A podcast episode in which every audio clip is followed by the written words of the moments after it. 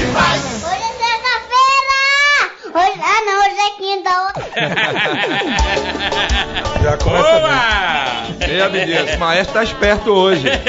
Veio de botão, maestro? Deixa eu ver. Veio de botão. Vamos olhar. Vamos olhar pro botão. Olha o eco.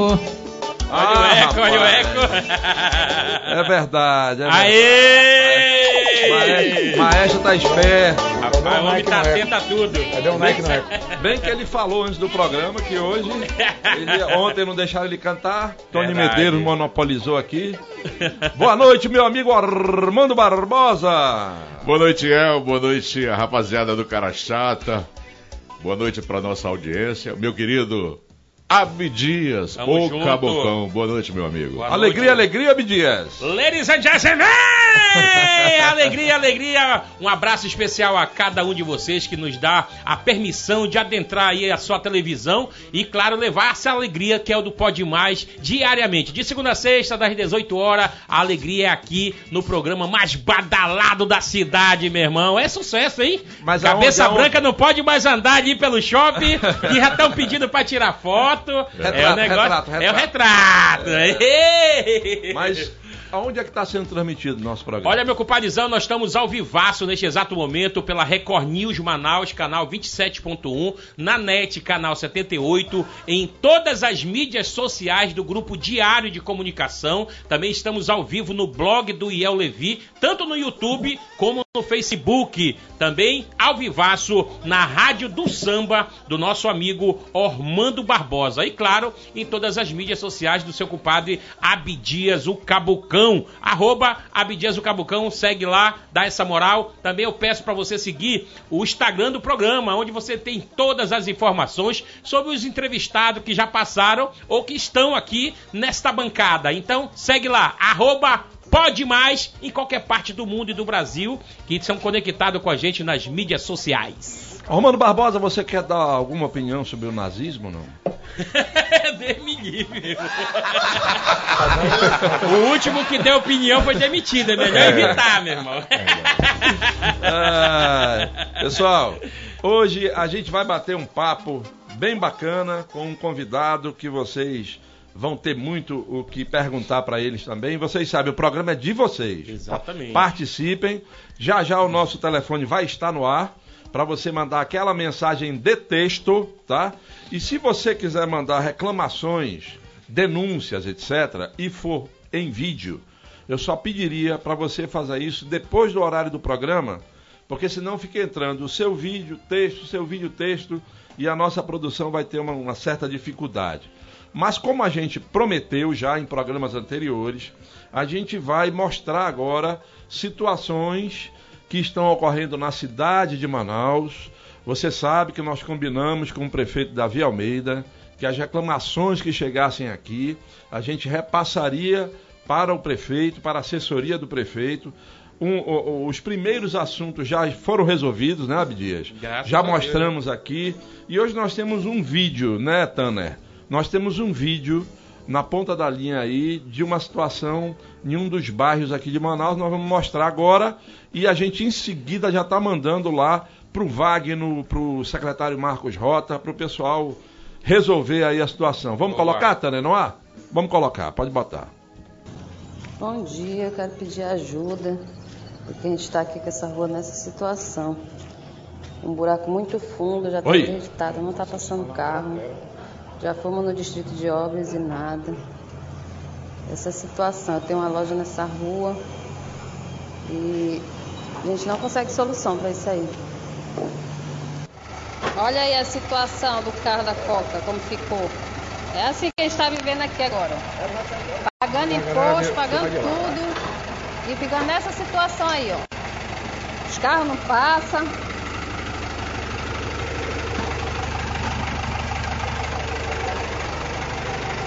Desse jeito é a nossa situação aqui. Olha aqui a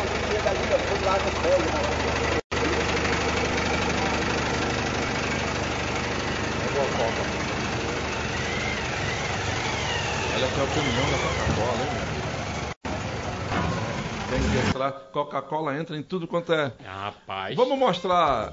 O delegado deu um pulo quando ela disse assim: o caminhão da Coca tá preso aqui. Vamos dividir a tela e mostrar as imagens. Aí ela tinha que mandar pro local, Tana. É o Reginaldo, me avisa aí. É outro local. Esse local aí onde é? Por favor, Reginaldo, me diga aqui que eu não recebi essa informação. Capitei, né?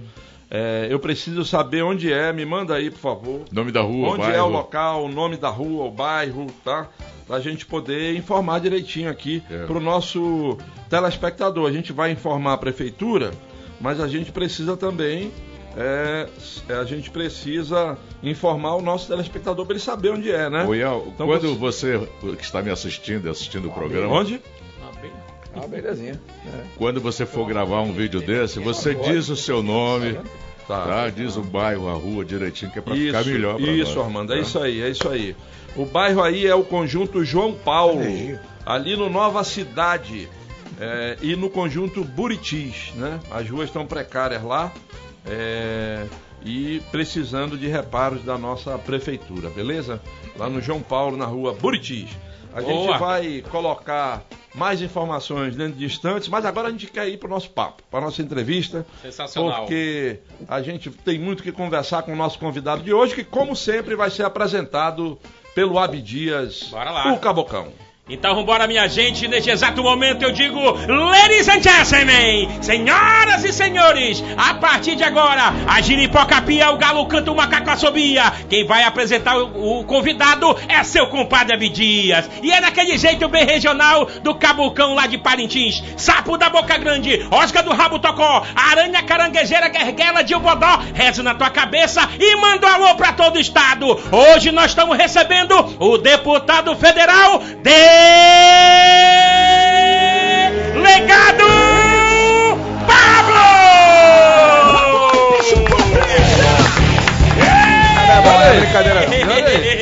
Porra! Aumenta! Sobe o som! Gostei! Só pra direita! Pegou? Acabou! O quê? Tá matando uma barata? Mateu, foi uma mosca aí. Foi uma abelha aqui que passou. Ele disse que tem uma abelha aqui. Eu disse foi o amazonino que passou por aqui. Alguém tá doce, alguém tá doce. Alguém tá doce, sou eu, por exemplo. Quando fala em aranha, você lembra lá da nossa ouvinte? É verdade, tem medo, né? Qual é o nome dela? Eu não tô lembrado agora. É de 95 anos, né? Não, é 74 anos. 74, né? E ela disse que adora o Abdias, mas morre de medo de aranha. Delegado Pablo, seja deputado federal, seja bem-vindo aqui. Eu começo perguntando o seguinte, qual é o partido? Ainda é o PSL ou já é a União Brasil ou já é outro? Rapaz, todo mundo é União Brasil agora. Tá na União Brasil? É, porque na verdade o partido deu fusão, né? PSL com o DEM. Antes de mais nada, um abraço para todo mundo que nos assiste aqui hoje, no PodMais, esse podcast aqui que já está fazendo história. Armando, meu amigo, Cabidias Cabocão também. É nóis. Conduzido por você aqui no comando das picapes, São Miguel. E importante falar de partido, houve a fusão, PSL mais DEM, agora União Brasil é realidade. E a gente vai aguardar os próximos capítulos para saber como ficar, onde ficar, quem vem, quem entra, quem sai. E a pergunta que a gente sempre faz aqui, para quem vem ao programa e está exercendo cargo público, o que é mais fácil, ser delegado federal ou deputado federal? Eu tinha paz quando era delegado, era melhor, era mais tranquilo. A gente sabia os bandidos eram conhecidos, assim, era um negócio mais tranquilo. Na política é muito difícil, a vida é muito complexa, ali tudo muda toda hora, todo tempo está mudando tudo. E a gente tem que se adaptar a todo instante. Fora fake news, né? Fora um monte de problemas que a gente tem, fake news. A sua vida deixa de ser sua, você passa a ter a tua vida... opinada por todo mundo parece que é dono do seu destino, da tua realidade, e essa que é a parte triste da política. Agora você foi, talvez, a grande surpresa, quer dizer, a eleição de 2018 foi cheia de surpresas, né? Muitas. O governador do estado eleito, ninguém esperava e tal, mas na eleição para deputado federal, todo mundo mais ou menos sabia que o Zé Ricardo seria bem votado, porque ele tem o voto da esquerda, predominantemente. E era candidato único no PT. E era candidato praticamente único das esquerdas. Sim. Mas você, sem mandato, não era uma pessoa militante política, etc., foi o segundo mais votado para deputado federal. Uhum. Isso gerou uma certa responsabilidade, uma expectativa grande em torno da sua atuação, não é assim? É verdade, gera mesmo. A gente, até hoje, eu recebo muitos chamados, a minha rede social está aí, também Cabocão. Delegado Pablo, para quem está nos ouvindo aí, pode entrar, pode chamar lá, colocar Instagram, Facebook, @DelegadoPablo. Quem quiser pode ver os últimos trabalhos, as últimas coisas, e realmente eu uma expectativa muito grande em todos os brasileiros, não só nos amazonenses, que houvesse uma grande mudança. O país estava ávido por isso, todo mundo esperando mudanças, e a gente até começou um processo bom de mudança, todo mundo foi atropelado pela pandemia, estamos saindo dela agora, e já vamos entrar de novo no processo seletivo, já estamos de novo na guerra em relação às eleições, mas eu acredito que consegui fazer um trabalho bom de quando começou até agora, e a gente ainda tem muito mais para fazer. A gente tem um vídeo aqui, que inclusive foi trazido aqui pelo nosso amigo Wellington, que está aqui acompanhando, da época de delegado, né? Ah, é verdade. O Tanner, tá na agulha aí para a gente mostrar o vídeo das operações do delegado Pablo antes de ser deputado federal. Podemos mostrar, Tanner? Então vamos lá. Qual será esse? Vamos ver aqui como foi. O delegado da Polícia Federal, Pablo Oliva, que coordena a ação no Amazonas, afirmou que o grupo fazia transações de dinheiro entre países de forma ilegal. Os nossos dados são curtos, porque a gente tem mais elementos lá no Pará, que é quem está conduzindo a operação mesmo. Mas aqui a questão era de dólar cabo, né, que é uma transação de evasão de divisa ilegal, conhecido, né? E que envolveu alguns dos representantes financeiros aqui do estado do Amazonas. A Polícia Federal cumpriu 2 mandados de prisão e 4 de busca e apreensão, que desarticulou uma quadrilha que cometia crimes contra o sistema financeiro. A operação, chamada de check-in, foi deflagrada no estado do Pará e conta com atuações em outros 6 estados. Isso aí é a época de delegado atuando no combate ao crime organizado, não é isso? Sim, eu conduzi 34 operações policiais, enquanto participei de centenas delas, mas fui chefe de 34 diferentes em vários estados da federação. E é um orgulho muito grande fazer parte dessa instituição, uma instituição de respeito no Brasil, que é a Polícia Federal. A gente tem muito trabalho pela frente e tem muita história que conta um pouco de como o Brasil mudou a partir das operações. Eu até digo que essa expectativa, essa mudança política, e muito foi por causa da Polícia Federal. A Operação Lava Jato e outras coisas fez com que o brasileiro acordasse para combater a corrupção. Agora, você é amazonense, né? Sou, nascido em Manaus. E trabalhou fora Trabalhei em praticamente todos os lugares do estado da federação. Sempre fui lotado aqui, mas trabalhei em Foz do Iguaçu, trabalhei lá no Paraná, lá na época da Lava Jato, trabalhei no Nordeste, trabalhei em todo lugar, em Brasília. Até no exterior, como representante da Interpol, eu trabalhei. Eu acabei de ver aqui uma operação dele, né? E eu lembrei de uma viagem que eu fiz aí para Santo Antônio do Içá, e vem essas lanchas de Tabatinga, vendo aqui da fronteira, Sim. né? Quando chegou aqui próximo de Manaus, a lancha parou ali em Iranduba, no porto de Iranduba, desceu alguém para lá. E quando nós chegamos no porto de Manaus, a Polícia Federal estava lá. Inclusive revistou toda a lancha e não conseguiu pegar nada, né? Levou cachorro, tudo. E o cara, eu acho que tinha descido lá. Eu pensei que tava nesse barco, tu falou com tanta propriedade. Eu acho que eu acho que o cara desceu lá em Iranduba. Como é que vocês fazem uma operação dessa? O pessoal liga denunciando, ou vocês têm uma investigação ali completa? Tem de tudo, tem denúncia, tem trabalho de inteligência, tem gente que entrega o serviço, tem de tudo. Tem várias formas de chegar no mesmo objetivo. Preso ter abordado especificamente essa lancha, alguma informação anterior já viria. Alguma informação já vazou também, né? Pro dono da lancha ali, sim, tem uma parceria com quem vinha trazendo alguma coisa. Talvez o cara que desceu antes tenha frustrado o trabalho do pessoal. Abdias, o pessoal está começando a participar aqui. Foi só a gente falar que o delegado Pablo estava aqui, porque, Pablo, nos últimos... Nós trouxemos em alguns programas recentes, Sim. alguns políticos de esquerda. É verdade. E aí o pessoal ficava, agora vocês têm que trazer um de direita, tem que falar e tal. E a gente explicou pro pessoal que antes... Vai chegar a hora. Não, antes dele já esteve aqui o Coronel Menezes, já estiveram aqui o Capitão Alberto Neto, outros políticos de direita. E eles estavam ávidos, tanto que a audiência aqui está fazendo isso. Vambora. Vamos lá. Juca da Colônia Antônio Aleixo, esse Abdias é um show, parabéns pelo programa. Tamo junto. O Luiz Armando, boa noite, pergunto do deputado se ele acredita que o nosso país está vivendo um bom momento, já que nós temos 22 milhões de brasileiros desempregados e sem perspectiva. A gente está vivendo um momento difícil. Falar que o Brasil está num momento bom seria uma bobagem em relação ao que a gente vive nas ruas. Mas o governo vem avançando. A gente vê o governo federal avançar em muitas pautas, em muitos projetos. O número que ele colocou de 22 eu não conheço, eu conheço o número de 15.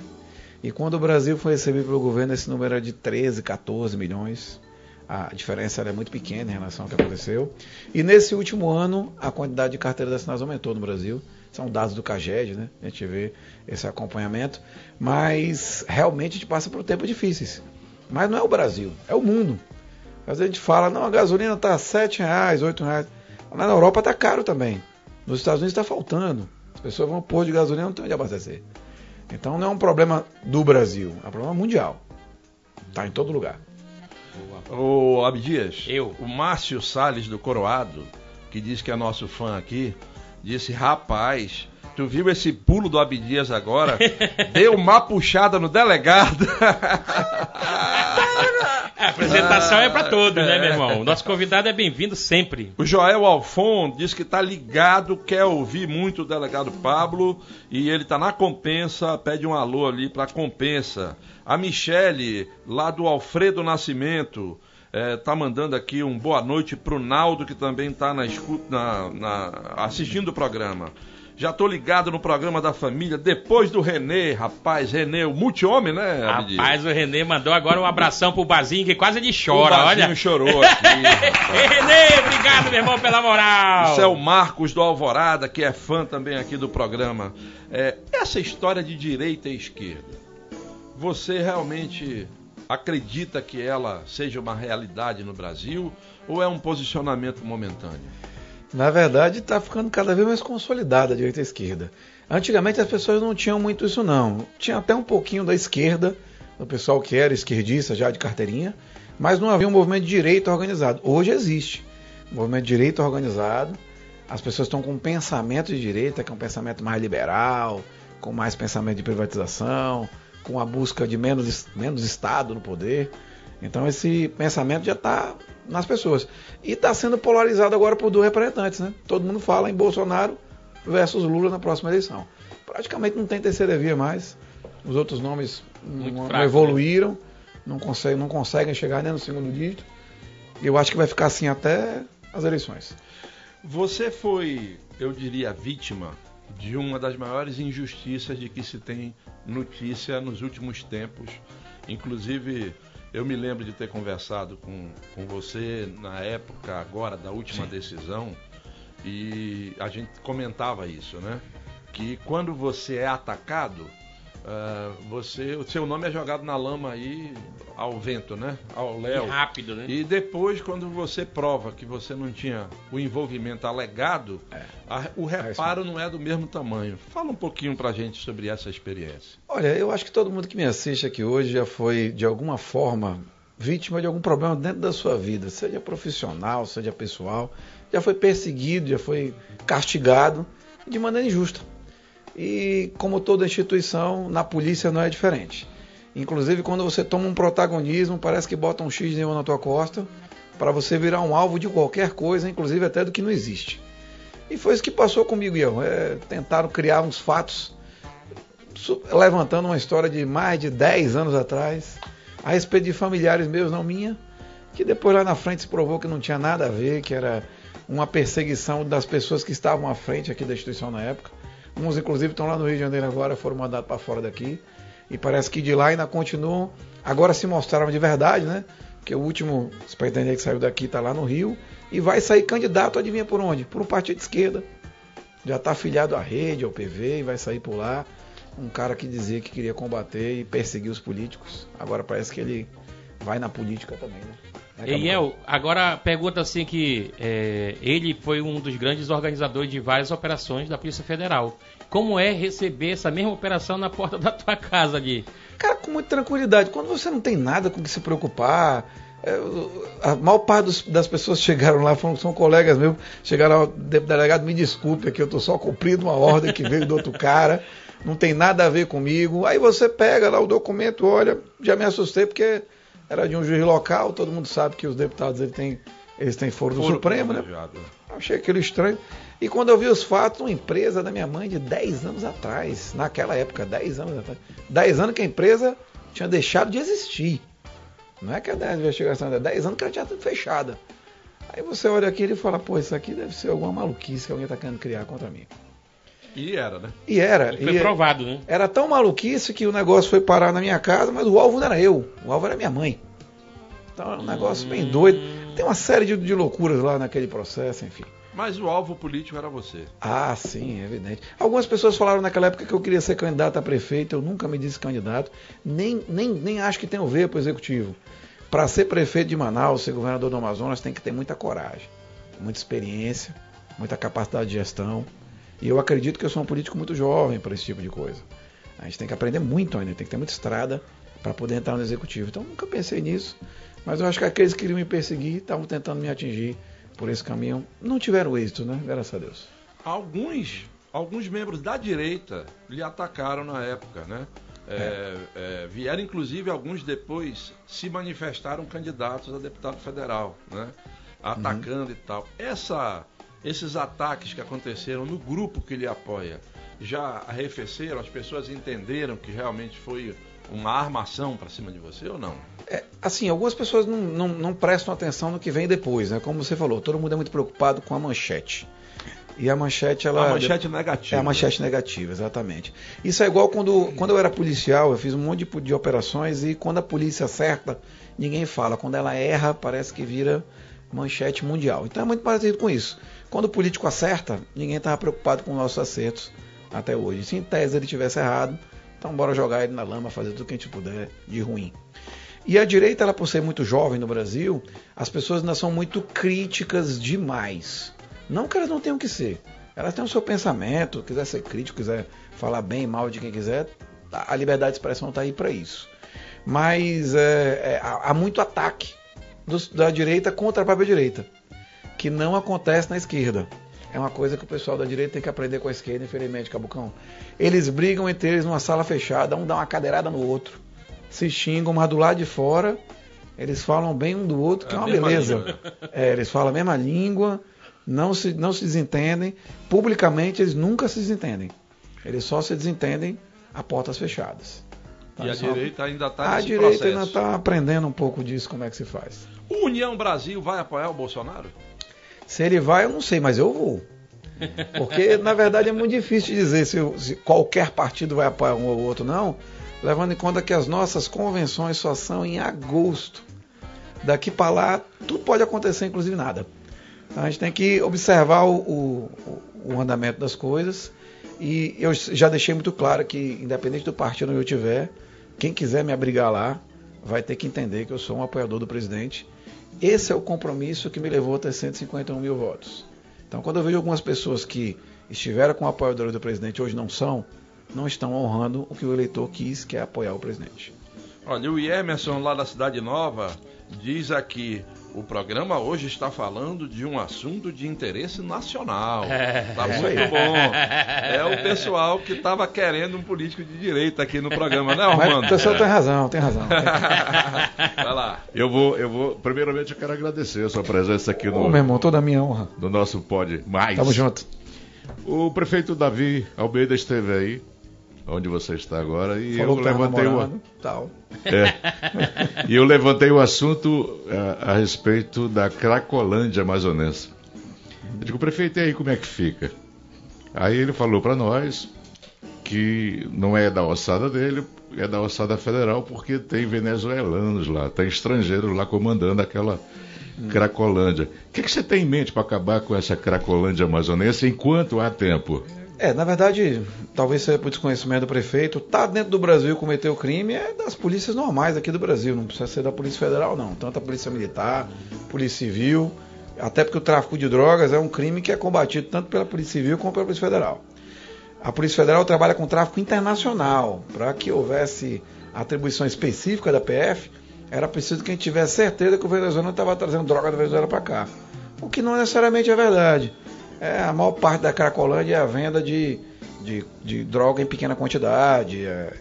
São os viciados que ficam aí moribundos na cidade. A gente espera combater isso rápido, porque lá em São Paulo, quando cresceu, quando era pequeno, não combateram.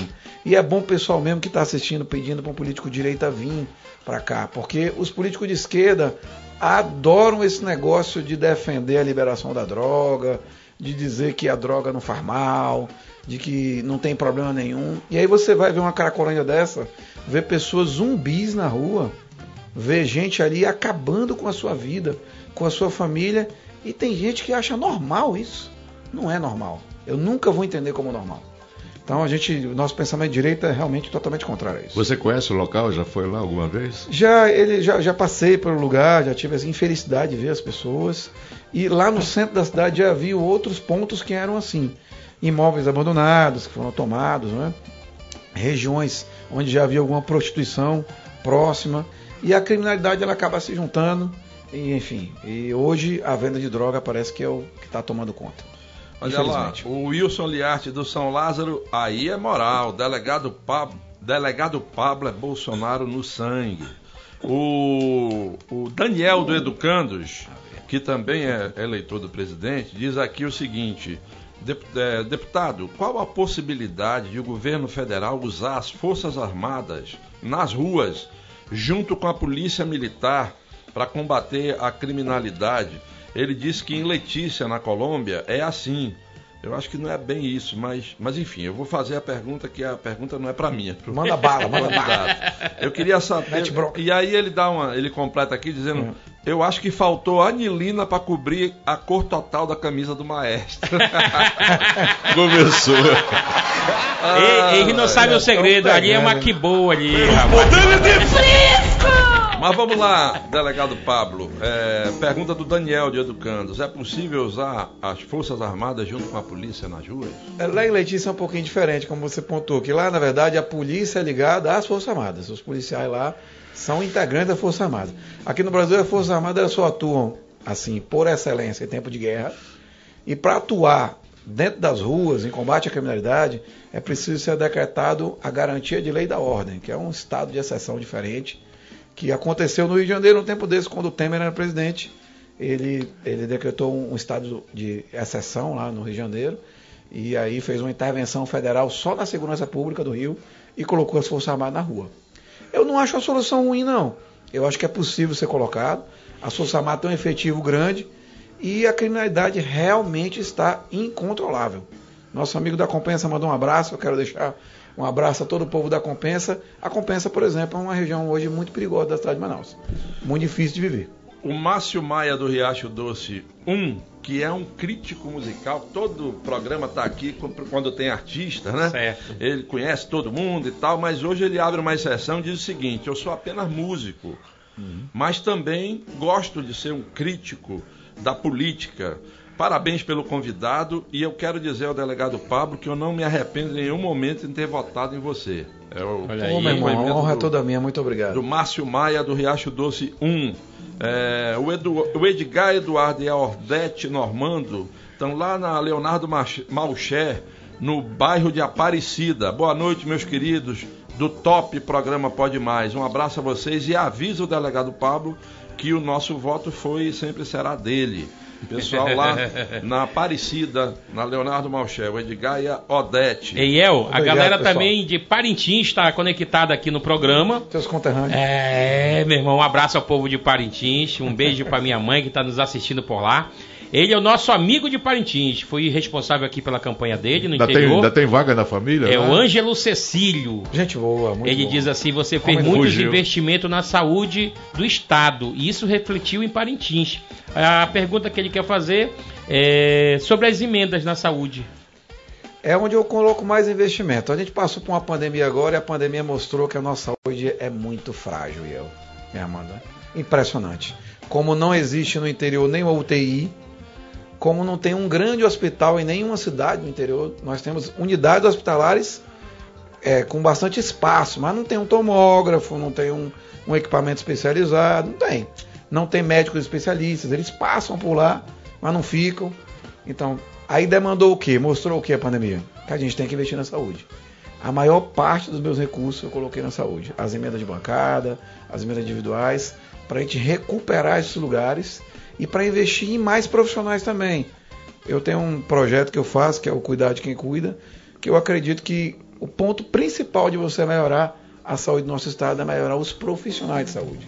Eles precisam de melhores salários, eles têm que ter melhor condição de trabalho, eles têm que estar mais preparados assim, tecnicamente falando, porque com isso a saúde vai melhorar. Só comprar equipamento, outra coisa, não adianta não. Tem que melhorar os profissionais de saúde, meu compromisso é com eles. O Bosco, do conjunto Ideal Flores da Cidade, ele pergunta para o deputado Pablo, o senhor não tem na sua pauta algum plano ou projeto para os aposentados?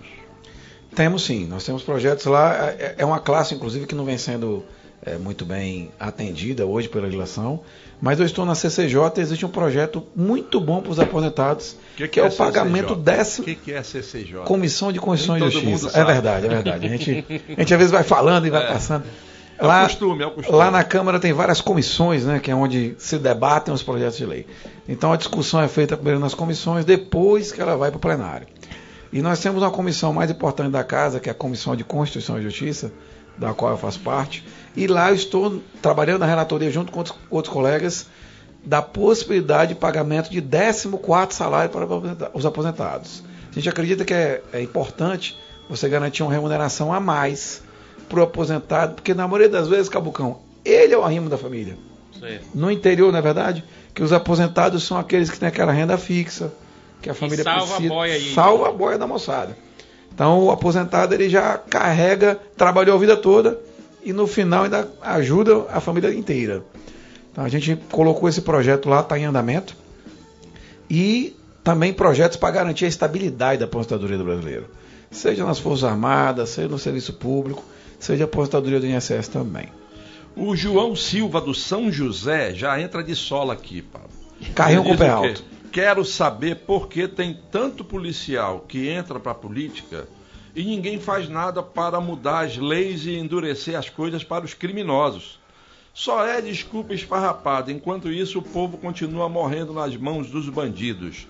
Só a Polícia Militar, segundo ele, tem 27 deputados federais e a lei não endurece. E aí? A gente melhorando. Recentemente agora eu participei de um evento lá com vários policiais federais, estão sendo chamados, né, para o novo concurso, e eu falei isso para eles, nós temos que investir não só na segurança pública, mas investir na participação das forças de segurança em todos os campos da sociedade, inclusive na política, porque a maior parte das pessoas que estão lá não entende segurança pública. A gente vai falar de escala de serviço, a gente vai falar que o policial ele não tem condições de trabalho, a gente vai falar que a polícia está cansada, que o policial é medido pelo erro e não pelo acerto. Isso tudo eles não entendem lá. A maior parte dos políticos não entendem. E o colega, quando falou que existem 27 policiais militares, ele só não lembrou que são 503 deputados. 27 é um bom começo. Então a gente está começando a fazer uma mudança no pensamento da segurança pública. Muita coisa já foi aprovada. Mas, enquanto a gente tem 27 policiais, nós temos mais de 130 parlamentares de esquerda. E uma parlamentar lá, que eu me recuso a citar o nome, apresentou um projeto de lei defendendo o furto, dizendo que o furto, por necessidade... Até R$500. O furto... O do Mundo das Oliveiras... Exatamente. O furto até X reais, ele... Tá beleza, pode furtar até aquele valor. Eu queria o endereço da casa dela. Isso é sério? É sério. Ela apresentou esse projeto? Ela apresentou um projeto, tá lá. Eu tô doido para que as comissões abram de novo para eu pegar esse projeto e esmigalhar, como diz o Caboclo do Amazonas, esmigalhar ele, que é um absurdo. A população não aguenta mais os assaltos. E a mulher quer um projeto para dizer assim, não, o bandidinho só roubou R$30, né? Só pegou o celular daquela senhora. Celular, né? Só roubou aquela bolsa, coitado. Ele tava precisando. Está passando necessidade. E quem trabalhou, né, para tá pagando aquele celular de 10 vezes, aí lá vai um vagabundo, assalta. Quer dizer, enquanto a gente está brigando, alguns parlamentares, para que a segurança pública seja reforçada, tem esse tipo de parlamentar que ainda vem querer garantir que a bandidagem tem alguma folga. Que é para lamentar, né? É para lamentar. Exatamente. Triste. Eu descobri, Armando Barbosa, de quem o Neuri Pinheiro gosta. O Neuri é um telespectador nosso, ele é executivo. Sim. E ele viaja muito. A base dele é em Doha, no Catar. Ele está agora em Doha, no Catar, mas ele é daqui de Manaus, daqui do Dom Pedro. E ele é crítico. Todo programa que ele entra aqui é criticando, é dando um caô. Ontem ele falou que o Tony Medeiros, como deputado, é um grande cantor, né? Faz as críticas e tal, mas hoje eu descobri, olha lá a mensagem dele. Eu passei no concurso para a Polícia Federal em 2002, mas acabei escolhendo a iniciativa privada. mas admiro muito a instituição. Na minha família, o Pablo tem 49 votos. Olha aí, rapaz. Passa o endereço depois só pra gente mandar pro pessoal ali quando chegar na época da campanha. Obrigado, meu irmão. Lá confirmar, né? Pessoal, você que tá em Doha, deixo pra você esse abraço com carinhoso. Muito obrigado pela confiança, espero estar retribuindo a altura. Deixa eu aproveitar o tema que tá rodando aí a respeito de segurança. Como é que você, como policial, analisa a audiência de custódia? Você acha que beneficia ao vagabundo ou à polícia? Mano, como é que é? Boa. Rapaz, a audiência de custódia é a coisa mais louca que foi inventada no Brasil. A nossa lei não prevê audiência de custódia, ela não existe na lei penal brasileira. Sabe para que ela foi criada? Havia um pensamento do então presidente do Supremo na época, do ministro Lewandowski, de que havia muito encarceramento no Brasil. Tinha gente indo demais para cadeia. É só o assunto dele. Como tem gente indo demais para cadeia, vamos criar algum mecanismo que, se o crime não for muito pesado, se a situação não for muito, assim, ofensiva, a gente prende o cara, mas bota ele na rua de volta, né? Porque a cadeia não é um lugar muito legal, ele vai pra lá e tal, enfim. Em vez dele pensar numa forma de melhorar as penitenciárias, de ressocializar o preso, não, vamos prender e vamos soltar. É uma coisa, assim, de uma imbecilidade sem precedentes. Porque tá fazendo o quê? A polícia perdeu a vontade de prender. Eu conheci casos aqui, ainda estava na polícia quando a agência custódia funcionava, e nós prendemos um cidadão que já tinha sido preso 10 vezes. 10 vezes. Prende, vai lá, leva o cara sai. Prende, vai lá. Ou os caras vão dar um tiro nele alguma hora dessa, né? Porque perde a paciência. Ou então não vai prender mais. Não tem sentido você ficar prendendo. E o magistrado olhar lá, pô, de novo você aqui, né? Olha, não faça mais isso. Pô, tá de brincadeira. É isso que acontece na agência de custódia. Na entrevista aqui com o sargento Carpê, né? Ele disse que numa... Capitão Carpê. Capitão, né? Capitão Carpê, ele disse que numa operação ele prendeu um cidadão que tinha cometido furto e aí levou pra delegacia e voltou pra operação. Quando ele chega na operação, o cara já tava lá. Aí teve que prender de novo, aí o cara disse, tu vai me levar pra me soltar de novo lá. Porque não vira assim... Justamente virou uma brincadeira. Virou uma brincadeira, não pode. Isso é uma coisa que é ilegal, porque não é previsto na lei. A minha opinião sempre foi de que é ilegal. E os tribunais aceitaram isso sob o argumento de que as cadeias estavam lotadas demais. É um incentivo à criminalidade. O Brasil só é um dos países que tem mais crime porque é um dos países que tem mais impunidade. A impunidade é que gera o incentivo à criminalidade. Claro. Não tem jeito. Eu falei sargento por causa do rapaz que estava mandando aqui o alô para o nosso convidado, delegado Pablo. Fala, mano, boa noite. Por gentileza, mande aí um abraço pro deputado federal, seu amigo sargento Vilso, sacolão do Flá Jorge. O homem é gente boa e estamos aqui para lhe ajudar no que for preciso. Deputado Pablo é gente boa demais. Estive no aniversário, tá até foto aqui, ó. Tirou até um retrato com você. Rapaz, eu sargento mesmo, eu lembro dele, gente boa.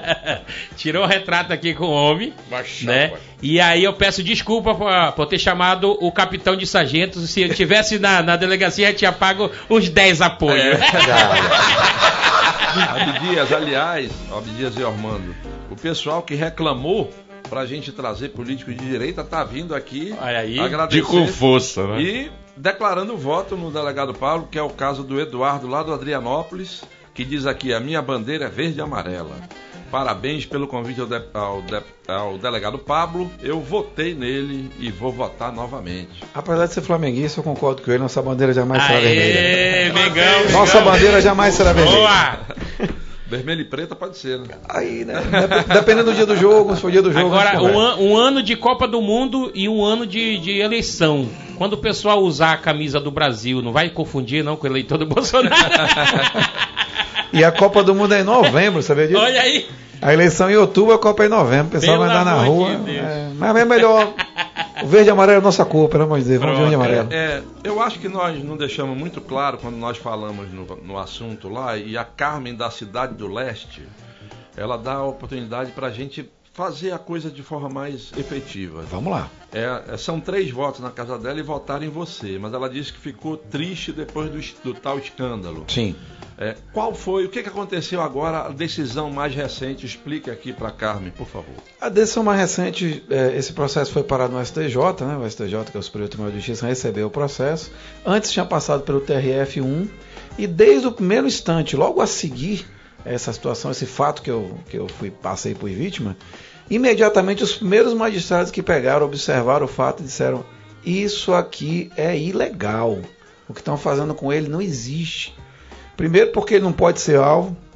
Segundo, porque essa investigação aqui ela é fraudada, totalmente adulterada, fatos inventados, uma situação adulterada. E o objetivo está na decisão, e não fui eu que inventei. A desembargadora que decidiu o caso, ela disse assim: está claro que houve uma rixa política no episódio. Que, pra você ter uma ideia, o inquérito, a operação foi criada no sábado antes das minhas eleições. Enquanto eu estava concorrendo, em 2018, no dia do sábado, instauraram o inquérito, incomodando, para ver se de algum jeito politicamente conseguiam me atingir. Não conseguiram, não tiveram êxito. Tanto que eu soube depois que chegaram a fazer uma verdadeira devassa na minha vida, ver se encontrava alguma coisa. Como eu nunca peguei um bombom nem emprestado, não acharam nada. E aí tentaram ir em cima da minha família, de pessoas dos meus familiares, sob alegações totalmente absurdas, coisas que não tinham nada a ver. Foi tão absurdo que não sobreviveu nem um ano. Em menos de um ano foi tudo anulado, tudo desfeito, porque esse tipo de coisa não pode perdurar, né? Eu sou um cara que sempre lutei pelo certo e pelo justo. E nada mais justo do que a gente fazer justiça a quem merece. E esse caso foi sepultado como maneira de justiça. Eiel, tem de direita, tem de esquerda, né, claro, meu irmão? Opa, e eles garoto. Começaram a mandar aqui a mensagem. Aqui também começaram. Salomão Araújo, lá do Amazonino Mendes. Abdias, dá boas-vindas a esse deputado que depois de 4 anos voltou a aparecer em Manaus. Seja bem-vindo. Quantos projetos de lei você já criou no Congresso bolsonarista? Salomão. Olha, vários. Eu fui relator de vários projetos e criei vários deles. Alguns são muito importantes, como por exemplo, eu criei um projeto de lei que está já esse ano, deve ir à votação na fase final, estendendo os benefícios da Zona Franca de Manaus para toda a região metropolitana. Eu acho que é um dos projetos mais importantes que tramita na Câmara em relação ao estado do Amazonas, porque a gente vive em Manaus um oásis de riqueza. Os municípios em volta não tem nada. A gente atravessa a ponte aqui para Iranduba e já vê uma série de pobreza, de dificuldade. Por quê? Porque lá não tem os mesmos benefícios da Zona Franca de Manaus. Se você abrir uma empresa lá em Manacapuru, se você abrir um comércio lá em Manaquiri, você não tem os mesmos benefícios da Zona Franca de Manaus. E são muitos benefícios. Esse projeto estende a toda a região metropolitana. É uma mudança, um decreto-lei. Além dele, nós temos muitos outros projetos. Projeto para ajudar a vacinação no Brasil. Projeto que eu relatei agora e passou, que foi o que garantiu que no país inteiro a gente tivesse reembolso de passagem aérea, remarcação de passagem durante a pandemia. Eu participei, relatei e apresentei mais de 200 projetos de lei. Então, tudo lá na minha página. Convido os amigos a dar uma olhada, não só na minha rede social, Delegado Pablo. O endereço da página? É só você entrar na Câmara dos Deputados. Você vai entrar lá em www.câmara.leg.br, né, que é LEG, de legislativo, e você vai ter um filtro lá para procurar o nome do seu deputado. Então, do jeito que você procurou o meu amigo, procure lá do Zé Ricardo também. Procure dos colegas da esquerda. Que você e compare, vai ver. Né? E compare. Você vai ver uma comparação de quem está trabalhando e quem não está trabalhando. Eiel, deixa eu fazer uma pergunta sobre o trabalho que ele fez aí na operação, onde cassou o mandato do governador, né? José Melo. E nós estamos fazendo aí um ano já da pandemia, onde teve, eu acho que o maior massacre de pessoas que morreram por falta de oxigênio. Naquele momento ali, unindo várias provas contra esse governo, e ele continua aí exercendo o mandato. O que aconteceu ali que a Polícia Federal não interviu ali para, pelo menos, tirar ele ali da linha de frente, onde ele estava causando uma das maiores mortes no Amazonas? A gente passou por tempos sombrios. Eu recebi informações de colegas de saúde que nesse momento da pandemia, num único dia, numa única madrugada, mais de 400 pessoas morreram sem oxigênio. E não foi gente de Covid não, Iel e Armando. Foi bebê neonatal que precisava de oxigênio, acabou, o bebê faleceu. Foi gente que caiu de moto, estava lá na UTI, recebendo oxigênio. Então o cara não tinha nada a ver com pandemia, não. Ele estava dentro do hospital, dentro de uma UTI, recebendo oxigênio, o oxigênio acabou, o cidadão morreu. As investigações foram conduzidas pela Polícia Federal, isso foi colocado para a Justiça, por opção do STJ, não houve afastamento do governador. Mas até onde eu saiba, essas investigações estão seguindo, o governador está se defendendo, o povo está acompanhando, e o julgamento maior que a gente vai ter, seja da minha atuação parlamentar, da do governador e de qualquer outro político, é o julgamento popular agora, em outubro. Vamos ver o que a população acha, se o trabalho foi feito bem, se não foi feito bem, o povo que vai julgar. Temos várias participações aqui. Certo. A Márcia da Cidade Nova. Já está na hora de botar as Forças Armadas para combater o crime em Manaus. Deputado, contamos com você. Não vai deixar nossa cidade como está. O crime está tomando conta de tudo, porque tem muita gente aí no poder com o rabo preso, diz ela aqui. Já o Josinei, que está aqui no São José, mas ele é lá de Santo Antônio do Içá, ele pede para o delegado Pablo mandar um alô para Santo Antônio do Içá, em especial para o Guilherme, que foi seu apoiador lá. Vereador Guilherme. E está assistindo o programa agora, e ele agradece aqui pelas emendas destinadas ao município de Santo Antônio do Içá. Verdade. Só lá em Santo Antônio do Içá eu devo ter colocado pelo menos 6 milhões de reais de investimentos, do que eu me lembro de cabeça. Isso aí. César Cabral de Flores, se o Pablo é Bolsonaro, então é nosso. Pede para ele olhar a segurança do centro feio de Manaus, que além de feio, tá, os bandidos e batedores de carteira estão atacando. Semana passada eu fiquei com vergonha de ver na TV uma família de turista batendo foto e o bandido foi lá puxar o cordão do turista. Isso aí, na frente do mercado da Lisboa, né? É, na frente do mercado. Mas que maldade. Como é que a gente vai trazer turista para cá desse jeito? Não dá. A Girlene da Vila da Prata, sou 100% Bolsonaro. Se o Pablo é Bolsonaro, o meu voto é dele. O Dinho Lucena, quero parabenizar o nosso deputado federal Pablo pelos bons serviços prestados ao Brasil. Ele é lá do Rio Piorini. Aí vem o Isaac Araújo do Tarumã e contesta uma declaração sua aqui no programa. Opa, ele diz, olha... Tudo bem, você diz que a gasolina está cara também nos outros países, mas qual é a relação nesses outros países do salário com o preço da gasolina? Lá o salário é muito maior, ele diz aqui. É verdade. Mas essa distinção sempre houve, ela não é nova, não. O preço da gasolina está escalando e aumentando, e sempre foi mais caro para o brasileiro do que é mais caro para o europeu, não é uma novidade, não. Inclusive, eu, na época, todo brasileiro viu o ex-presidiário Lula, na hora que disse que a Petrobras gerou a autonomia do petróleo, falar, nós aqui agora temos o petróleo é nosso, Brasil, autonomia. Ele só não fez refinaria depois disso, né? Ele devia ter feito várias refinarias, porque a gente manda petróleo para fora para importar gasolina, me diz. Porque as refinarias não foram feitas quando o Brasil estava no boom do crescimento. Pelo contrário, sabe o que aconteceu? Muito roubo na Petrobras. Mas roubo assim de fazer medo da criança. Roubo de tudo que é jeito que você imaginar. Assaltaram a Petrobras. E aí a empresa não tinha como crescer, né? Ela andava, tinha um sanguessuga lá no pescoço dela, não dava. O Reinaldo, Narlen e o seu Lázaro estão lá no Bar do Lázaro assistindo o programa. Um alô aí pra turma. Na compensa esse baile. Esse baile é bom, né? Bar do Lázaro. É. O Souza do Riacho Doce 2. Boa noite, amigo do PodMais. Parabéns ao convidado. Me arrependo de não ter votado nele em 2018. Mas agora tô ligado. Queremos um Brasil melhor. Abraços. O Regi da Cidade Nova, com toda dificuldade, pandemia, todos contra o Bolsonaro, principalmente, aí ele fala de uma emissora aqui, nós não vamos fazer propaganda da concorrência. Mesmo assim, muitas coisas mudaram para melhor. Quero ver apontarem um membro do governo Bolsonaro que foi preso, enquanto que no PT quase todos foram presos por corrupção, inclusive o Lula. Boa noite, turma do Pode Mais. Pergunta sobre a segurança pública. A nossa polícia, seja ela militar, ou federal, ou civil... Mas o que o judiciário faz com eles é triste. Prende de manhã e de manhã mesmo ele solta. É o Sebastião Pereira, do Líder do Vale 2. Boa noite, amigos. O Josiel, do Vale do Sinai. Existe alguma possibilidade de as urnas eletrônicas em outubro ter o comprovante como a boa parte dos brasileiros querem? Agora só se o TSE mudar a regra ele mesmo, porque nós tentamos fazer isso ano passado, passar esse voto impresso. Porque, como diz o presidente Bolsonaro, o único instrumento que não é passível de questionamento é a urna eletrônica. Tudo no Brasil pode ser fraudado. O cara invade até o Pentágono, mas a urna eletrônica é indevassável, ninguém invade. Não foi isso que eu tomei conhecimento. Eu tomei conhecimento de outras coisas, tem dados, investigações foram feitas, porque todo o sistema de informação ele é passível de ser atacado, né? de sofrer um ataque. E você colocar, eu fui a favor do voto impresso, do voto que saía, o comprovante do voto, porque ele ia ser uma forma extra da gente garantir a segurança do processo eleitoral.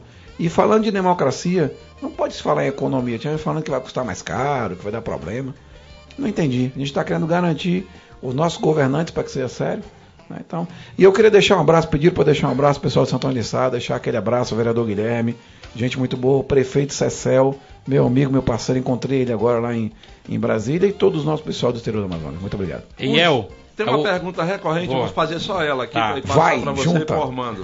Uma pergunta recorrente, o pessoal falando de aposentado aqui, eu vou pegar o que o Gilson da Alvorada está falando. Beleza. Ele ouviu falar que o 14º salário dos aposentados e pensionistas não vai sair porque é inconstitucional. É isso mesmo que está rolando no Congresso? Não, está sendo discutido na CCJ, justamente a constitucionalidade dele. O trabalho da Comissão de Constituição e Justiça é justamente esse, dizer se é constitucional ou não.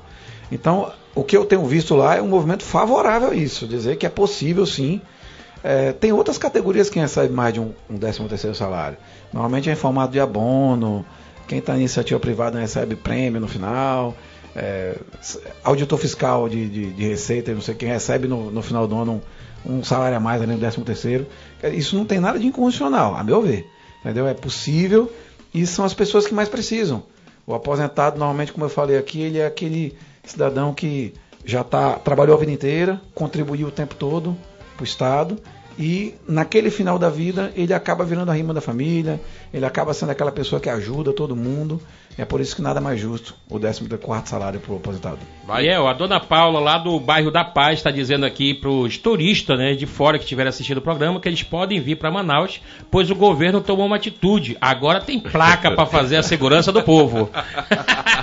Fizeram muito bem isso. Dona Paula, a figuraça. Um abraço aí, dona Paula. O José Barros, do conjunto Osias Monteiro, da cidade Nova 1, esse é o nosso deputado. Parabéns, votei e continuaremos votando, ele diz aqui. Já o Pedro, do Riacho Doce 2, ele pergunta aqui: existe algum projeto para criar mais cadeias de segurança máxima? Porque a gente fica apavorado vendo os bandidos esquartejarem os outros no meio da rua e esses caras vão para a cadeia e fogem porque a cadeia é frágil. Tem algum projeto nesse sentido? Nem é necessário. Na verdade, o Departamento Penitenciário Nacional, que é quem constrói as cadeias no Brasil, ele não precisa de projeto, não, ele precisa de recurso. Muitas vezes o pessoal, quando a gente está lá na Comissão de Segurança ou está lá voltando o orçamento, a gente diz assim: vamos colocar recurso na segurança pública. Saia nas ruas perguntando às pessoas o que elas querem. Qual é a preocupação principal do brasileiro? A preocupação dele é ser assaltado dentro do ônibus, indo deixar o seu filho no colégio e pegar uma arma na cara, enfim. É o turista viajar para algum lugar e ser assaltado na porta de um ponto turístico da cidade. A preocupação das pessoas hoje é com segurança pública. Por isso que tem que investir em segurança pública. E aí, quando chega lá no Congresso, alguns parlamentares não colocam dinheiro na segurança pública, aí não dá para fazer novos presídios, né? O importante é colocar recursos. Não precisa de lei nenhuma, não. É só ter dinheiro que o povo faz. A Elzanira do Tancredo Neves: quando eu descobri que o senhor era um delegado, não pensei duas vezes, votei e vou votar de novo.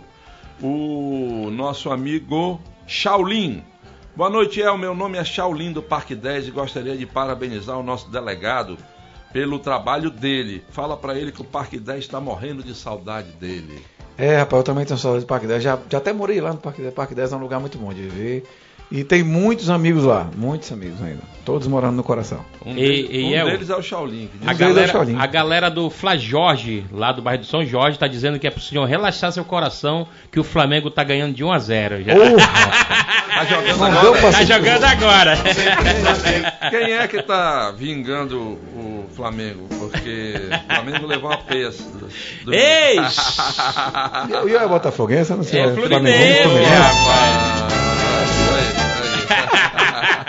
Eu cutuquei ele aqui, veio para ele dizer que era Fluminense. A Thaís Souza do Aleixo, deputado, falando em segurança ainda, houve investimento nas suas emendas na área da segurança? Sim, ela fala sim. Da Polícia Federal também. Sim, a gente colocou emendas, eu coloquei só na Polícia Federal ano passado R$1,5 milhão, todos eles destinados especificamente para o estado do Amazonas. Peguei um avião, fui lá no diretor-geral, falei, diretor-geral, estou colocando um recurso aqui na segurança, é nacional, mas o senhor faz o favor de colocar lá no Amazonas, porque lá o pessoal está precisando, tem combate a tráfico de drogas, lá a gente tem uma fronteira difícil, lá a criminalidade está cheia de facção, que eu me recuso a falar o nome delas aqui no ar, como você falou, para não fazer propaganda, mas tá cheio de facção criminosa no Amazonas, pintando muros, soltando foguete em dia de aniversário de traficante. Então, a gente hoje vive um estado de guerra. E a guerra, quem é que tá vendo a guerra? Por que tá todo mundo falando em colocar a Força Armada na rua? Porque a guerra hoje é contra a criminalidade. Essa é a guerra real, do mundo real, do dia a dia. Vamos para a luta. Quero, inclusive, alertar aqui a nossa produção, que tem aí uma promessa de um foguetório agora às 19 horas. Olha aí. E a gente vai para você pedir as câmeras aqui que registrem aqui fora, se houver mesmo, para a gente aqui colocar. O Kleber é do bairro do Crespo, por que não faz a mesma operação que a polícia está fazendo aqui na Zona Sul? Aqui eles estão nas ruas já faz uma semana, aí o tráfico deixa de trabalhar. Você que é da Zona Sul, está rolando isso lá? Está rolando e está dando resultado. Só que tem um problema, Iel. Por exemplo, eles inesperadamente eles fazem blitz com revista, mas a maioria do tempo do dia não tem revista. Os caras ficam para lá e para cá sem problema nenhum. Já o Fernandes do Tancredo Neves, deputado, se dedique a combater as invasões, porque elas só servem para esconder bandido, diz ele aqui. O Oswaldo Lins, do bairro de São Francisco, deputado, aqui é o 14º salário. Ele já falou sobre isso, dos aposentados. Estamos torcendo para que saia. Ele já falou sobre isso, e se você não pegou essa hora do programa, está lá hospedado no Facebook, no YouTube do D24AM, isso, da Record News Manaus e do blog do Iel Levi, beleza? Aí você olha lá. Blog do Iel Levi, lá, portal do Cabucão, tá tudo lá. Tá tudo espalhado lá. Mesmo, na Rádio do Samba. Rádio do Samba. Aí o Eduardo de Adrianópolis, ele volta ao assunto das placas. Deputado, placa não prende bandido. Deu uns cascudos aí nesse pessoal. Lá no morro retiraram as placas. Né? Só tem camburão e aqueles... E botaram camburão agora. Não, já botavam junto com as placas, né? Tem uns camburão já lá. A placa aí é o resultado da falta de concurso. 10 anos sem concurso. Uhum. Aí vai ter que botar a placa na rua, não tinha polícia. Agora que estão fazendo o concurso, que é para o pessoal voltar e recompor, né, a tropa, porque 10 anos depois pela placa, né? Pelo amor de Deus. Tá aí a placa. Tá aí a placa. Tem que botar os memes que tem na internet, os memes, a placa dançando, tem uns memes bem... Tem um meme famoso aí, tem um meme famoso. Meu amigo Tana me avisa aqui, é hora do comercial, pagar a lojinha, senão o Ciro manda a gente embora. Olha aí. Nós vamos pro intervalo comercial agora, não saia daí, porque daqui a pouco tem o nosso convidado na pressão. Vamos colocar o nosso convidado na pressão. Beleza, carga. Vamos pro intervalo, já estamos de volta. Simbora. É banana, essa pressão. Pode mais. Pode mais. Dedinho safado. Silêncio, Basinho. Não precisa reclamar. Calma, Basinho. Aliás, delegado Pablo, nós temos um quadro no programa que o convidado desafia o maestro. Ah, é? Então, para que ele cante no final, ele já ficou devendo algumas vezes. Mas 4 vezes. Para que ele cante no final, qual a música que o senhor gostaria de ouvir ao final do programa? Rapaz, olha, essa é difícil. Mas eu acho que ele tem uma cara de Reginaldo Rossi, ele vai encarar. Opa! Vou deixar a tua escolha, escolhe aí. Ela aí. Opa! Facilitou pro homem, meu irmão. Deu na mosca. Pessoal, infelizmente a gente tem que noticiar que tá tendo um foguetório agora, em toda Manaus, em comemoração ao aniversário de uma facção criminosa. O Ormando Barbosa fez aqui uma ponderação. Pode fazer, Ormando, aqui que você acabou de fazer aqui no... A gente não vai mostrar, não, os fogos aqui, atendendo até a ponderação do Ormando. Diga aí. É porque exalta, né? Se nós mostrarmos em vídeo para o telespectador, está exaltando um evento fora da lei, eu acho, entendo assim. É isso aí. Tá bom, certo. Mas está acontecendo, tá? A gente está noticiando. E nós estamos recebendo os vídeos aqui, né? Estamos recebendo vídeo e tal. A gente Manaus está vendo, Manaus está vendo hoje. A gente vai avaliar até o final do programa. Vamos botar o nosso convidado na pressão, Bazinho. Bota aí. Olha aí. Vai. Não é mocotó, mas agora você está na pressão. Na pressão! Tchau! Como tem muita gente se manifestando aqui, certo, apoiando o deputado Pablo e apoiando também o presidente Bolsonaro, tem também o pessoal do contra. E um deles é o Alcebia Sobrinho, que está sempre aqui com a gente. Certo. E o Alcebia diz assim o seguinte: deputado, o senhor foi eleito na onda Bolsonaro. Uhum. Agora, o senhor vive atacando Lula, chamando inclusive de ex-presidiário. O senhor acredita mesmo que o Bolsonaro vai ser reeleito?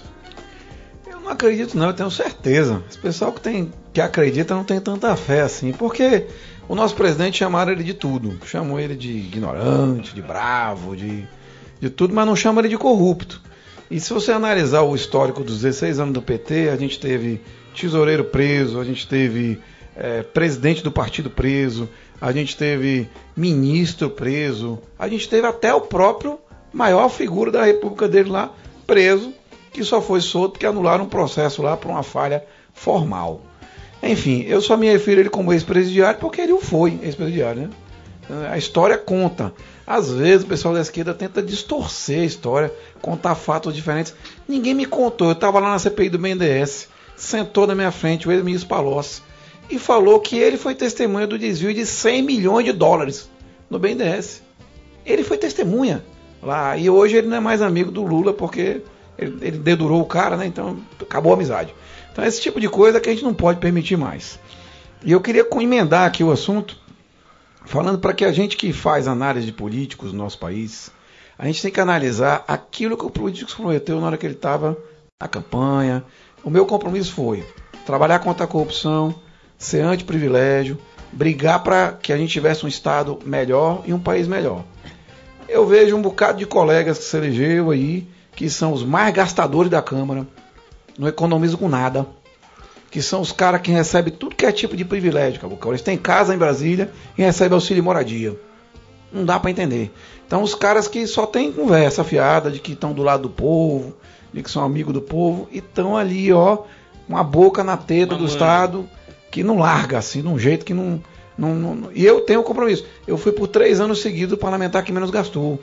Sou o que tem menos funcionário contratados. Sou aquele que abriu mão de vários privilégios no dia que entrei, não foi depois não.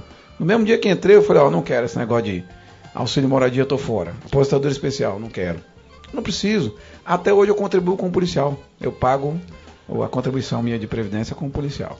Porque eu acredito que política não é só fala, política é ação. Falar é uma coisa, agir é outra. Deixa eu fazer uma pergunta. Você falou sobre uma mata, né? E esteve aqui no programa, o Serafim Correia, onde ele levantou sobre o Fundeb e as prefeituras que não pagaram os professores no município, né? Então, até então, tinha 7 municípios que pagaram. De 61 municípios, só 7 pagaram. E você, segundo informações, você criou um projeto de lei, né, que ainda vai ser aprovado ou está ali tramitando, né, aonde rola até cadeia para quem não pagou, para os prefeitos. É verdade, Caboclo, a Praia tem um projeto de lei, porque eu estava até comentando aqui em off por que os prefeitos não pagavam. Se a legislação diz que ele tem que pagar, né, o rateio do Fundeb, todos os professores que me ouvem aqui, sou amante da categoria, adoro professor, eu fui professor, dei aula e sei do quanto o magistério é importante. E foi criado um rateio para que os professores recebessem o dinheiro do Fundeb. Professor da rede municipal, professor estadual e professor federal. Dos 60 municípios, 7 pagaram. Sabe por que não paga? Porque não acontece nada com o prefeito se ele não pagar. Com o secretário de educação. E o meu projeto de lei prevê que quem não pagar vai puxar cadeia de 2 a 12 anos. Pena alta e pesada para que esse gestor público que é irresponsável com o professor vá pra cadeia. É dependendo, claro, da audiência de custódia, né? Pô, nesse cara, né? Mas não tem coisa que esse bicho tem mais medo do que um processo desse criminal. Aí eles vão ver, tu vai ver. Vai começar de repente a pagar. Isso aí tá na linha do que o Romeu, morador da Cidade Nova, que dá os parabéns ao Pablo, quer aqui, né? Faça um projeto para ter pena de morte para corrupto. Eita, é um projeto. Ah, e o João Alex... Roma Antiga era assim, na Roma Antiga. Ah, na Roma Antiga. Era assim. João Alex assistindo no Careiro da Várzea. Bolsonaro e delegado Pablo para botar ordem na casa. Já o Ednei do Alvorada 3. Deputado, o senhor acha que o presidente Bolsonaro realmente entregou o governo para os três filhos dele? Não, é uma impressão distorcida do assunto. É porque a mídia que não tem muito no que atacar o presidente, como eu disse mais cedo, porque não tem nenhum escândalo de corrupção, não tem nada acontecendo no governo dele de equivocado. Aí tenta atacar o quê? A família do presidente. É, vamos lá, se ele gosta dos filhos ou não, se a mulher dele faz o cabelo ou não faz. Né? Então, enfim. Aí baixa o nível da discussão para tentar atacar a família. Veja você, todo mundo tem sua família, está na sua casa, tem suas preferências, gosta do seu filho, é amigo do irmão. Enfim, e com o presidente, não pode ser assim. O pessoal vai e ataca a família dele. É isso que acontece. Eu quero entrar no assunto que me deixa irritado, eu fico jururu. Bravo. BR-319. O que está acontecendo boa, naquela... Boa. O que acontece em Brasília que aquela porra não anda lá, rapaz? Rapaz... Pode chamar palavrão aqui, Abdias? Claro, porra! Se não chamar, não tem graça, né, menino? Vamos lá. Rapaz, o que está acontecendo é a gente tentando desfazer um nó cego que fizeram no passado. Esses caras da esquerda, por 16 anos, tiveram aí. A gente teve, inclusive, representante daqui que teve condições de ajudar essa estrada a sair. Várias estradas saíram no país todo e a 319 não saiu. Ninguém entende por quê. Eu vou explicar para você que nos assiste por quê. Os caras da esquerda inventaram um monte de tipos de licença diferentes. Hoje tem licença prévia, licença de operação, licença de instalação, licença não sei do que, um monte de coisas. Porque em vez deles dizerem que não dava, eles inventam um monte de obstáculo para a pessoa não fazer. Então inventaram uma pancada de obstáculos para dificultar que a estrada saísse. O governo hoje vem vencendo um por um os obstáculos. Recentemente a gente participou das audiências públicas, foram feitas agora no ano passado. Justamente todo mundo quer. Você faz audiência pública com os indígenas, eles querem. Você faz audiência pública com as pessoas que moram nas regiões, eles querem. Você sai nas ruas e pergunta aos amazonenses, eles querem. Quem diabo que não quer? Um ambientalista que está lá na Europa, o cara que está morando lá em Brasília, no ar-condicionado, o cidadão que está lá em São Paulo falando de Greenpeace e não sabe nem o que é a floresta amazônica. Então essas pessoas tentam fazer um dita preservação do Estado à custa do nosso isolamento. Faça uma previsão. Olha, se a gente conseguir, e eu estive essa semana que passou com o representante do IBAMA e com o diretor-presidente da FUNAI, meu amigo Marcelo Xavier, que é o presidente da FUNAI, e eles me garantiram que dia 21 eles vão fazer as últimas, 21 desse mês ainda, as últimas audiências com as populações indígenas, para que o marco indígena seja fechado e o IBAMA feche o contrato da licença prévia. Fechada a licença prévia, já pode começar a asfaltar o trecho do meio.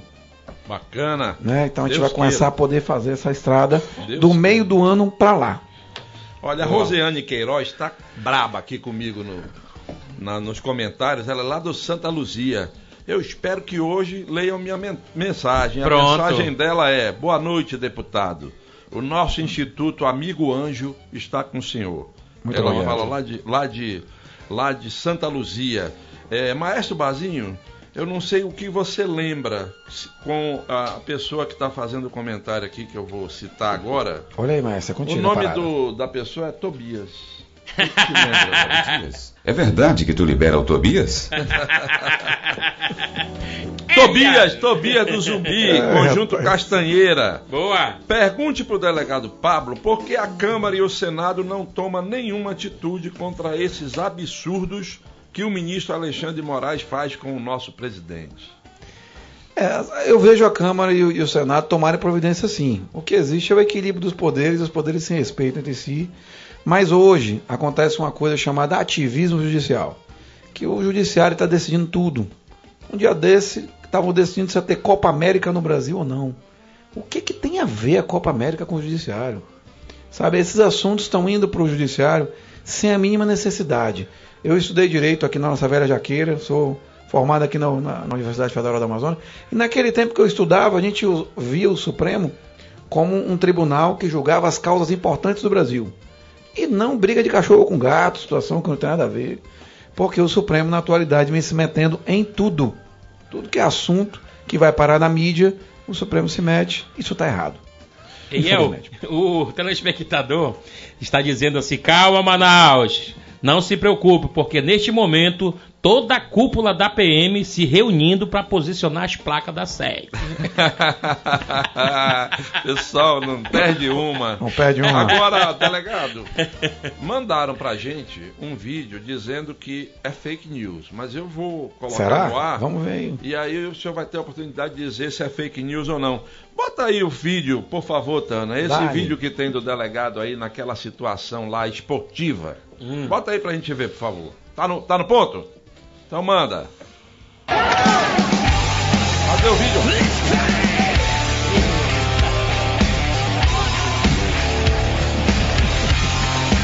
É o bigodão.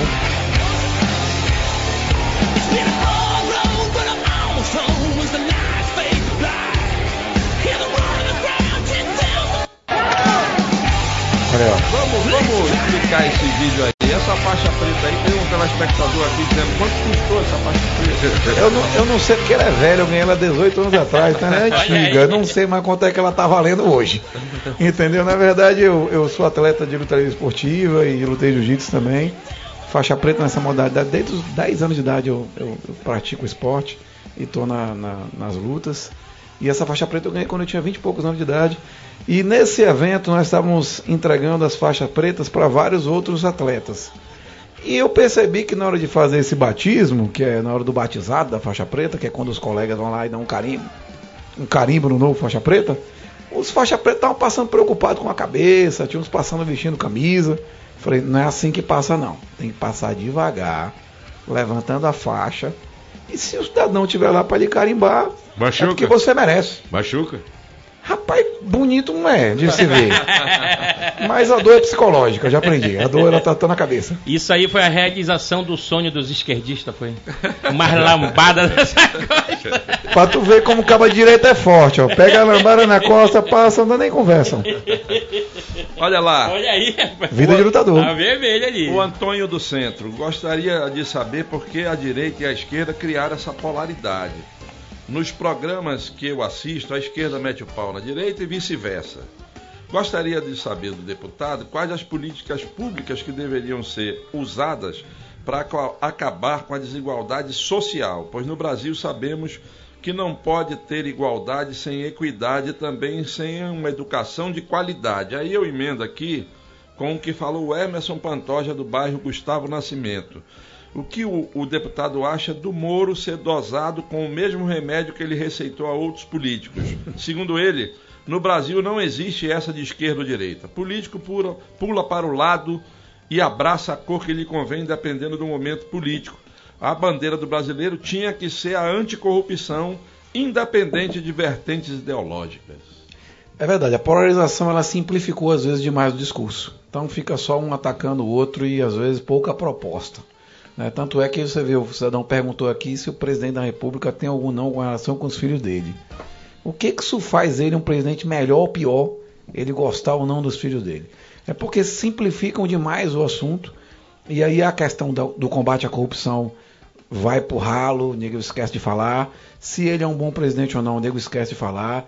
A gente fala aqui, o presidente não gosta da vacina. Eu fui no outro programa, mano. E o cara chegou e falou, não, o presidente da república não gosta da vacina, ele é negacionista. Falei, curioso, quem foi que comprou mesmo esses milhões de vacinas que tem no Brasil? Ah, foi o governo federal, né? Qual é o programa que vem sendo aplicado? É um programa do SUS, o SUS é do governo federal. Qual é a legislação que é aplicada? É uma lei federal, que é o Programa Nacional de Imunização, o PNI. Então toda a política de vacinação é do governo federal. O que o Estado faz, Cabucão? Ele recebe as vacinas e distribui. É como se ele fosse uma distribuidora de medicamento. Exatamente. O que a prefeitura faz? Ela aplica a vacina. E acabou. Esses são os papéis. Agora, tem muita gente pegando protagonismo disso. Eu vi governador que critica o presidente, indo lá receber a vacina e é porque esse governo não ajuda. Quem não ajuda é você que não comprou nenhuma vacina. Porque o governo comprou as vacinas e está entregando para você vacinar a população. Então, deputado, enfim. Você, como pessoa, não como deputado federal e nem policial, você é contra ou a favor aquele cercadinho diário lá do presidente em Brasília? O presidente, ele é um cara simples, ele é uma pessoa que ele veio do povo e ele tem hábitos simples. E esse hábito de conversar com as pessoas diretamente, ele já tinha antes.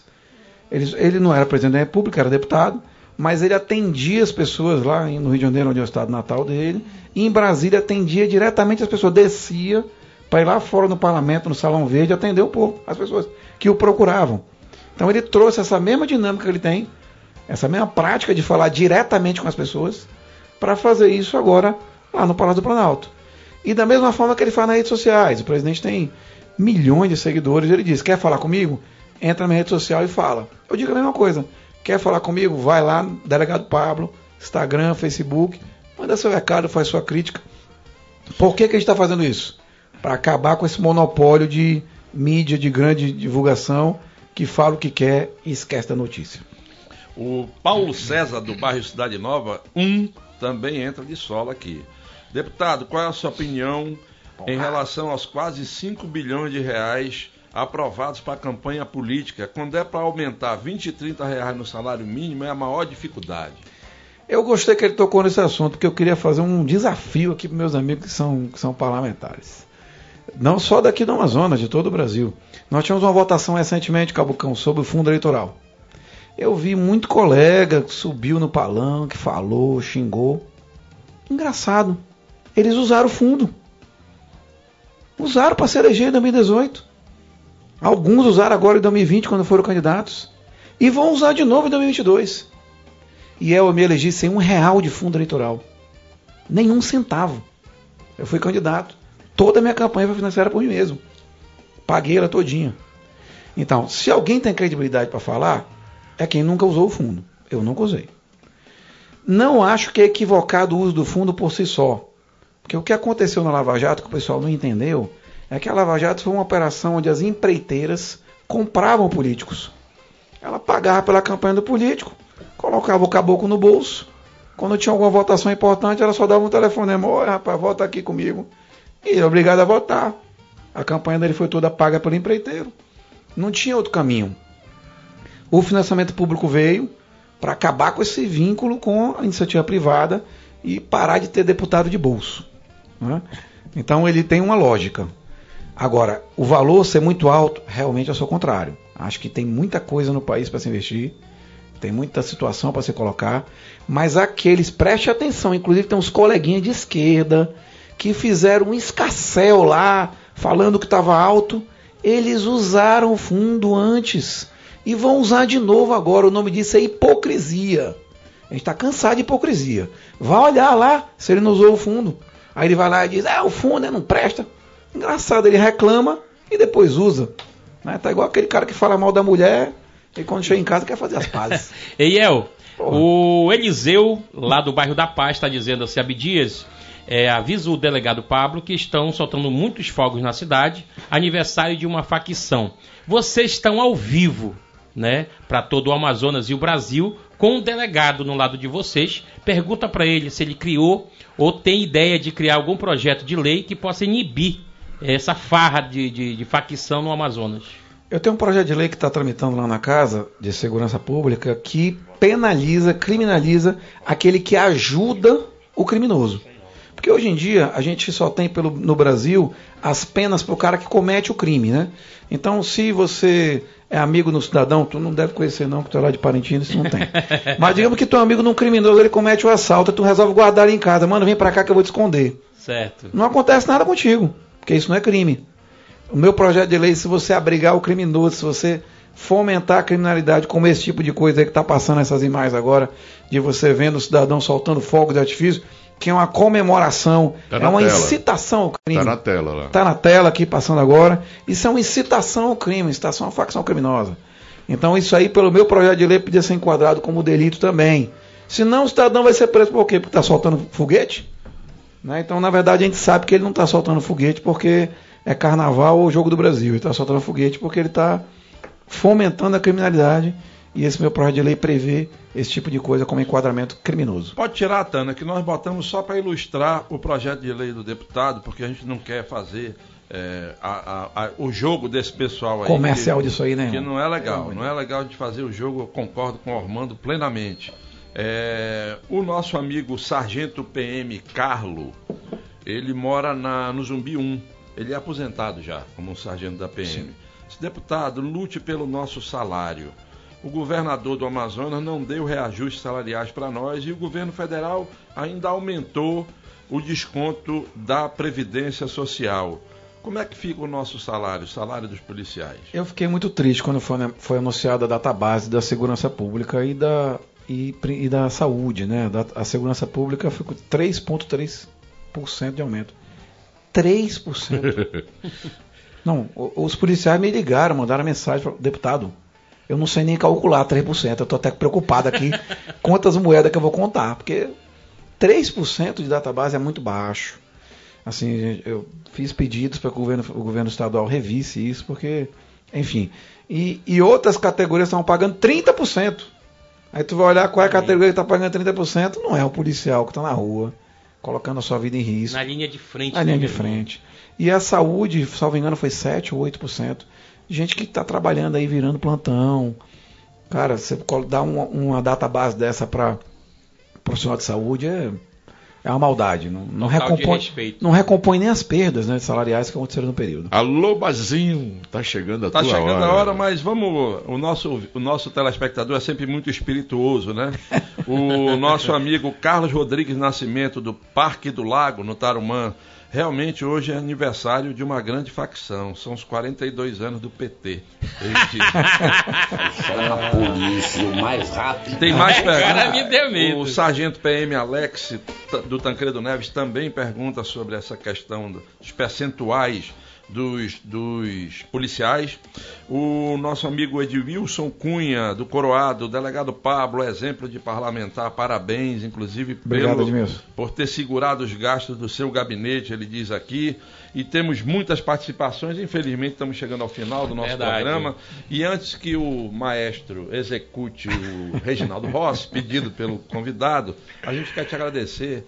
Delegado Pablo, deputado federal, pela presença aqui, já era para ter acontecido antes, verdade. Mas compromisso de lá e de cá, corre para lá. Mas hoje deu certo e a gente deixa o microfone à sua disposição para as suas considerações finais. E divulgue também os seus contatos, né? Claro, sim. Eu quero agradecer aqui, olhando para a nossa câmera, todo mundo que acompanhou. Está no ar, inclusive, os contatos dele. Sim, eu estou ali os contatos para a gente procurar nas redes sociais, principalmente. E eu quero agradecer a todo mundo que participou, todo mundo que acompanhou essa podcast aqui, o PodMais, pessoal de Parintins, Inhamundá e Careiro da Vaza, vários que mandaram mensagem para mim aqui, inclusive, também, enquanto a gente está assistindo aqui o podcast. E todo o nosso estado do Amazonas, que é integrado hoje por essa ferramenta maravilhosa que é a internet. A liberdade de imprensa que a gente tem, que a esquerda quer acabar, a gente está aqui defendendo ela, firme e forte. Então eu quero deixar o meu recado dizendo que esse mandato que eu exerço hoje, ele é participativo, ele também é seu. Mesmo que você não tenha tido a oportunidade de confiar o seu voto a mim, você participa, porque eu sempre disse isso. O cara que é parlamentar, o cara que exerce a sua função, ele é parlamentar de todos os amazonenses. Assim como o presidente Bolsonaro é presidente de todos os brasileiros. Então você que tem alguma crítica, alguma sugestão, alguma mensagem de apoio, ou até alguma coisa que possa melhorar o nosso mandato, vá lá na rede social, Delegado Pablo, Instagram, Facebook... Manda coisa aqui para mim, pode mais. Fala com o Yel, fala com o Cabucão. Tamo junto. Né? Fala com essa moçada aqui, que eles são os mais críticos que a gente tem e escutam os melhores políticos do Amazonas também. Tamo junto. Obrigado delegado aí, Pablo. Bazinho vai ficar devendo ou vai tocar? Vamos lá, vamos fazer. Bora! Maestro Bazinho ao vivo! Bora lá. Eita pressão! Quando você quiser voltar, estou a lhe esperar. Alma gelada. Com todo o meu amor. Hoje é sexta, não é quinta. Hoje é pré-sexta. Foi você quem me deixou pensando em encontrar um amor maior que eu. Quando você foi embora, os dias pra mim foram tristes demais. nunca pensei que você fizesse a falta que agora me faz. Espero que você decida e que volte logo pra mim. Mas volte. Boa noite, pessoal, boa noite. E seu amor for sincero, meu bem. Não interessa você vivendo comigo, pensando em alguém. Espero que você decida e que volte logo pra mim.